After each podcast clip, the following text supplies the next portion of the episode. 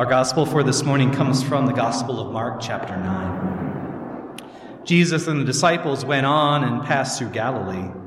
He did not want anyone to know it, for he was teaching his disciples, saying to them, The Son of Man is to be betrayed into human hands, and they will kill him, and three days after being killed, he will rise again. But they did not understand what he was saying and were afraid to ask him. Then they came to Capernaum, where he was in the house, and he asked them, What were you arguing about on the way? But they were silent, for on the way they had argued with one another who was the greatest. He sat down, called the twelve, and said to them, Whoever wants to be first must be last of all and servant of all.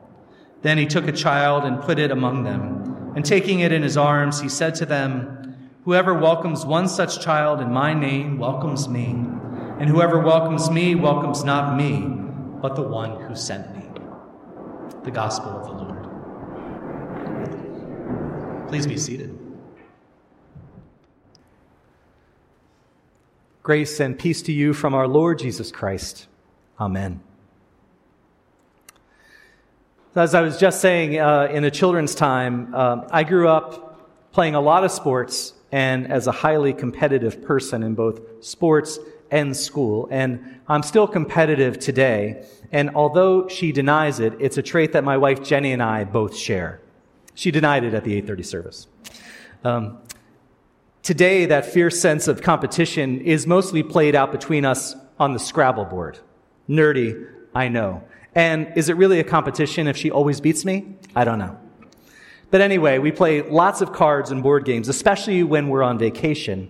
And even after all of these years, we still want to beat each other badly. My father in law loves our competition and the frequent smack talk between us as we get late into games and we are jockeying for position. We each want to win, but short of that, we just want to finish ahead of the other person. This is a fun sideline to playing games together. It raises the stakes and makes them more fun and interesting. But as Jesus points out in our gospel, it becomes problematic when we apply that same approach to all of life itself, to relationships, to faith, to community, to society, treating life as a win-lose competition between individuals or peoples. So for me to win, somebody must lose. And this is in part, I think, what Jesus is getting at this morning. This morning we find Jesus and the disciples on the road again on their way to a town called Capernaum. And while they have some time, while they are apart from the large crowds that had been following them, Jesus decides to do some teaching. And he tells them that the Son of Man, that's him, will be betrayed into human hands, the hands of his enemies, and they will kill him. But he says on the third day, he will rise again. Mark says the disciples didn't understand what Jesus was saying and they were too afraid to ask. But it also turns out that they were a little preoccupied. For while Jesus is trying to teach them this most important lesson, they're arguing amongst themselves about which one of them was the greatest. Was it going to be Peter for getting Jesus' question right about being the Messiah? Was it John who was called the beloved disciple? Was it James who was so close to Jesus that he was referred to as Jesus' brother? Was it Judas who was trusted enough to carry the money purse for them all. While Jesus is talking about laying down his own life, they are talking about who is the best disciple, who would be the greatest. They were competing with one another, jockeying for authority and status. They display what James describes as bitter envy and selfish ambition. And you can tell that they knew that they were wrong. For when they finally reached Capernaum and Jesus asked them, So what were you arguing about on the way? They don't even answer him. They just silently stare at the ground like my children do, kicking the dirt, embarrassed to be acting in such a way, to be thinking of such things. Of course, Jesus already knew what they were thinking, and he responds by sitting them all down and telling them, Whoever wants to be first must be last of all and servant of all. He flips the script on their sense of competition and worth. Here, status, position, authority are not gained and sustained by winning, but by giving oneself away to be the last and servant of all. And then he took a child and put it among them, and taking the child into his arms, he says to them, Whoever welcomes one such child in my name welcomes me, and whoever welcomes me welcomes not me, but the one who sent me, God. It echoes what Jesus said elsewhere that to enter the kingdom of God, the fullness of God's abundant life, we too must become like children. This all reminds me of a book that I read recently that's become one of my new favorites. It's called The Infinite Game by Simon Sinek, whose name you might recognize from his popular TED Talk and book about starting with why. Sinek is kind of a modern sage when it comes to living and working with clarity, meaning, and purpose. And Sinek says that there are two kinds of games. There are finite games and there are infinite games. He says finite games are played by known players. They have fixed rules, like Scrabble, and there's an agreed upon objective that, when reached, ends the game. Football, for example, is a finite game. The players all wear uniforms and are easily identifiable. There's a set of rules, and referees are there to enforce those rules. All the players have agreed to play by those rules, and they accept penalties when they break the rules. Everyone agrees that whichever team has scored the more points by the end of the set time period will be declared the winner, and the game will end and everyone will go home. In finite games, there is always a beginning, middle, and end. Infinite games, by contrast, are played by known and unknown players. There are no exact agreed upon rules. Though there may be conventions or laws that govern how the players conduct themselves, within those broad boundaries, the players operate however they want. And if they choose to break with convention, they can. And the manner in which each player chooses to play is entirely up to them. And they can change how they play at any time for any reason. Infinite games have infinite time horizons. And because there is no finish line, no practical end to the game, there is no such thing as winning an infinite game. In an infinite game, the primary objective is to keep playing, to perpetuate the game. He says, the more I look through the world through this lens of finite and infinite games, the more I started to see infinite games all around us, games with no finish lines and no winners. There is no such thing as coming in first in marriage or friendship, for example. Though school may be finite, there is no such thing as winning education. We can beat out other candidates for a job or promotion, but no one is ever crowned the winner of careers. Though nations may compete on a global scale with other nations for land, influence, or economic advantage, there is no such thing as winning global politics. No matter how successful we are in life, when we die, none of us will be declared the winner of life. And there is certainly no such thing as winning business. All these things, he says, are journeys, not events.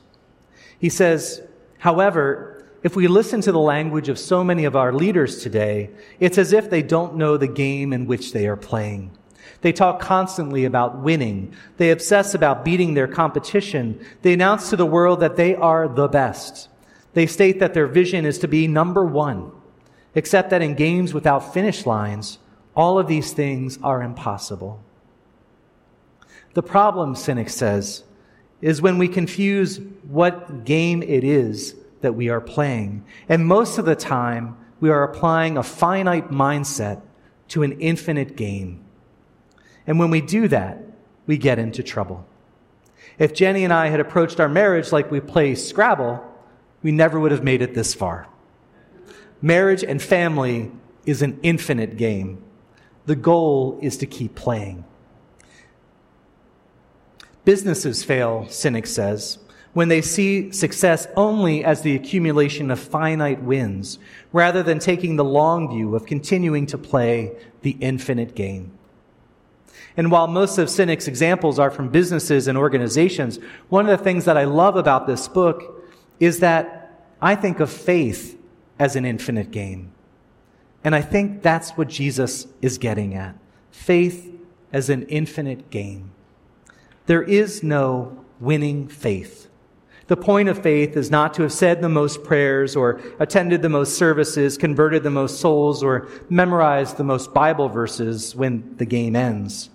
The whole point of faith is to simply keep playing, to extend the game, as people of faith have done for thousands of years, passing on faith as we celebrate today with Rally Day to future generations.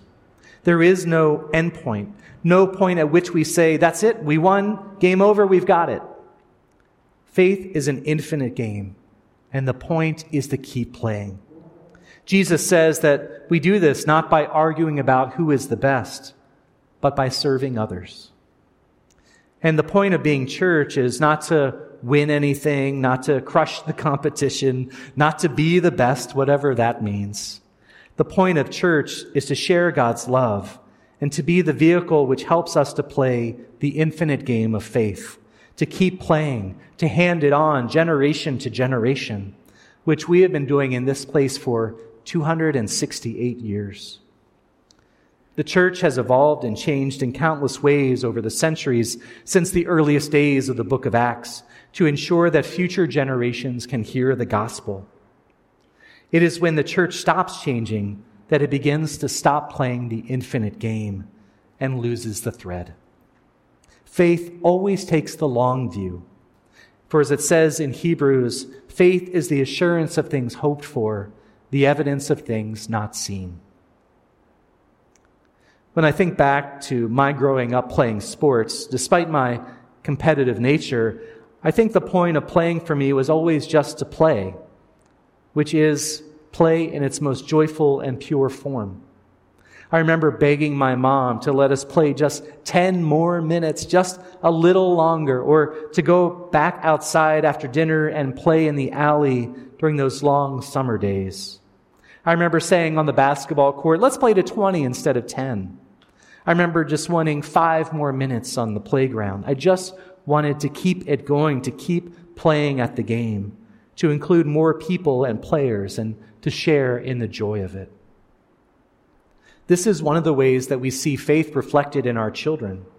They want to play for the sake of playing, with joy and verve and curiosity and wonder, without the need to declare a winner.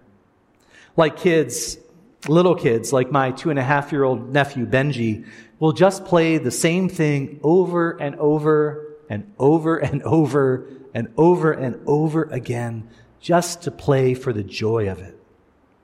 It turns out that kids often know what game they are playing better than we do.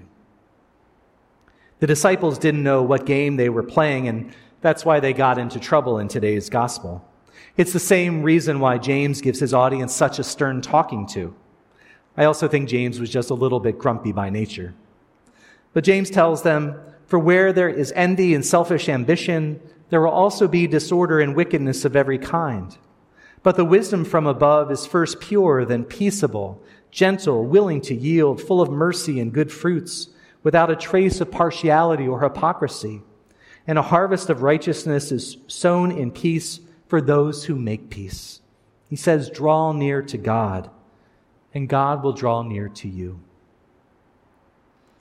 the disciples and James's audience, they were turning the infinite game of faith into a finite game with winners and losers, thinking about who would be the greatest, who was right, and who wins. Instead, Jesus says that the last shall be first, that the so-called winners are the ones who serve and lay down their lives for others. On this rally day, at the outset of a new program year, we are reminded that faith is an infinite game and we are inspired by our children and youth who often know the game they are playing better than we do. May we be good stewards of the faith, the story, the church, the mission, and the hope with which we have been entrusted, so that future generations may know and share the love of God and serve the world in Jesus' name. Amen.